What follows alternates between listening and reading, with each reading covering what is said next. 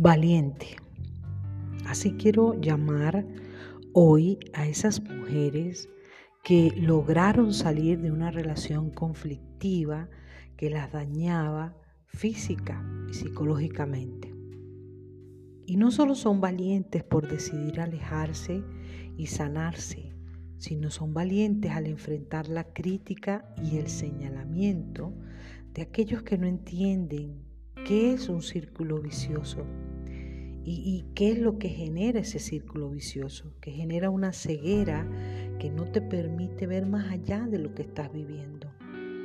Nadie puede entender eh, lo que sucede dentro de ese círculo y a veces nuestra familia, amigos y mucha gente se da cuenta y, y no entiende lo que sucede o no entiende cómo nosotros somos capaces de salir de esos conflictos. ¿Y por qué hoy quiero hablar de esto? Tal vez por mi propia experiencia, para ayudar a muchos en medio de, todo este caos que estamos viviendo. Eh, la falta de identidad nos hace conectar con personas que se convierten en verdugos, pero solo porque lo permitimos Ahora, esto no quiere decir que soy débil, tonta y ciega. Y palabras terribles que tal vez mucha gente nos dice, amigos, eh, familiares, porque no entienden qué está pasando con nosotros. Y resulta que las relaciones afectivas para las mujeres con baja identidad se convierten en apegos y codependencias que generan una enfermedad y esta enfermedad termina con lo poco que queda de nosotros, que es nuestra voluntad. Es, es complejo el tema. Eh, yo lo viví en algún momento y, es, es, muy terrible. No, no hay cómo, cómo explicarlo, porque tú sabes lo que está mal, pero aún eh, eh, sigues viviendo la situación sin saber cómo salir. Ahora, si ya saliste, date tu tiempo para sanar, porque la experiencia obviamente te cambió, pero el primer paso es recuperar el tiempo contigo misma para recuperar también tu esencia. Y si aún estás luchando, hoy te pido que pongas una vez más en la balanza lo que tienes y lo que quisieras tener en una relación. Y si lo que no tienes pesa más, corre, corre porque ese no es tu lugar. Sé que es complejo tomar la decisión, pero la mayoría de nosotros vemos señales desde el principio de la relación.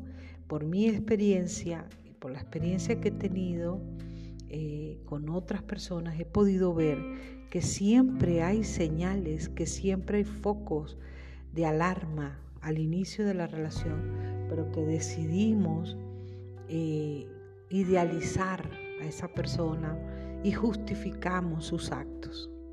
Pero siempre hay actos de abuso, siempre hay actos de falta de respeto, siempre hay, eh, siempre hay una forma de suprimirte, de apagarte, de opacarte y tú lo sientes, pero permites que haya o quieres permitir que haya un cambio, quieres dar tiempo para un cambio, pero ya esas señales nos indican que esto va a terminar mal.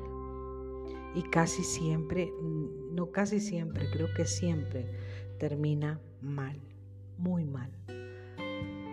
Entonces, hay que ser valiente para tomar una determinación en estos casos. Hay que ser valientes para sanar. Hay que ser valientes para avanzar. Pero sé que hay muchas valientes que me están escuchando. Algunas que ya salieron y otras que están en su proceso de salida. Y a todas les quiero decir que estamos para ayudar que aquí estamos para escuchar, que hemos pasado por procesos parecidos y que, y que Dios ha sido bueno con nosotras y, que si hay una oportunidad de salir adelante, si hay una identidad, si hay un valor y, y que tal vez no sea fácil, pero sí es posible. Cuando tú determinas dar el primer paso, todo lo demás llega añadido, la sanidad y las personas que pueden ayudarte. Sí se puede. Sé que hay muchas excusas y hay muchos miedos. Sé que hay miedo a quedarnos solas. Sé que hay miedo a que nadie nos ame supuestamente como nos ama esa persona.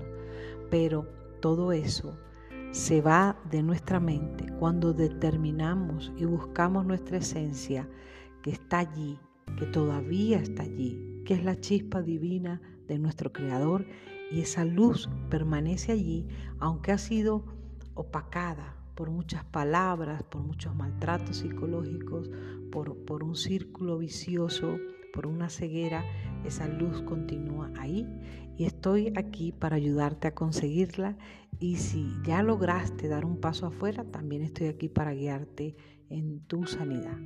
Dios te bendiga. Te envío un abrazo.